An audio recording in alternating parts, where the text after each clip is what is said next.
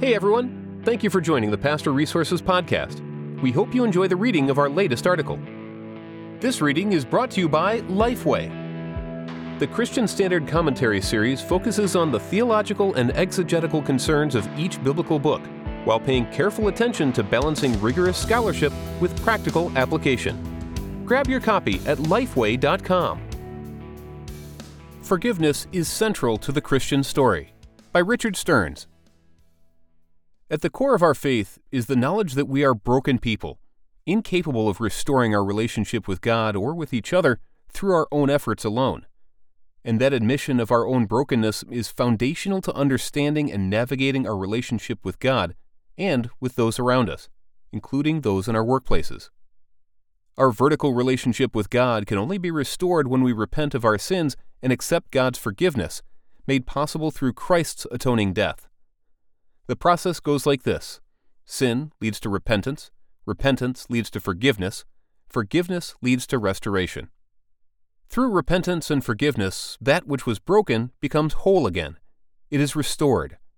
God's model of forgiveness and restoration can also transform the horizontal relationships we have with family, friends, spouses, co workers, and even enemies.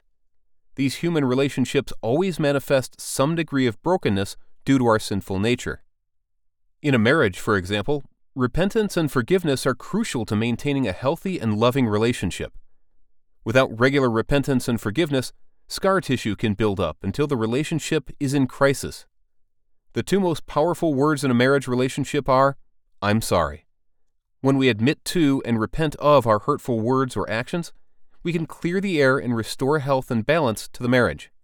We must learn to forgive others as Christ forgives us. In the same way, leaders must conduct themselves with the knowledge that they too are broken and flawed people, both needing forgiveness and willing to forgive others. But it has been my observation that the whole concept of repentance and forgiveness is rarely invoked in our places of work. And yet, as in a marriage, during the normal course of human interaction in a workplace, people say and do hurtful things, and they make mistakes that affect those around them. But those simple and powerful words, I'm sorry, are rarely uttered, and they are spoken even more rarely by leaders, perhaps because apology and forgiveness require leaders to be vulnerable and acknowledge their faults, something many are uncomfortable doing.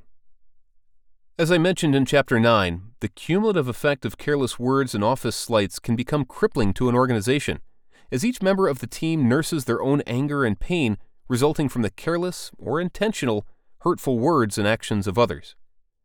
As in a marriage, relational cholesterol builds up and becomes harmful to our organizational health.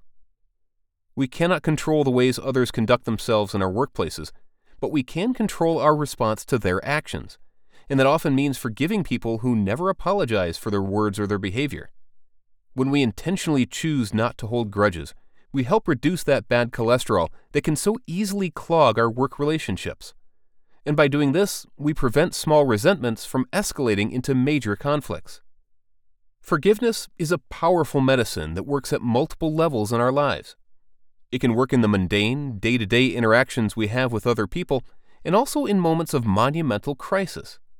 In many ways, forgiveness is a kind of wonder drug that can heal the damage caused by a wide variety of ailments and a leader who understands the need for forgiveness and the power of apology is a leader others will seek to follow. Adapted from Lead Like It Matters to God by Richard Stearns.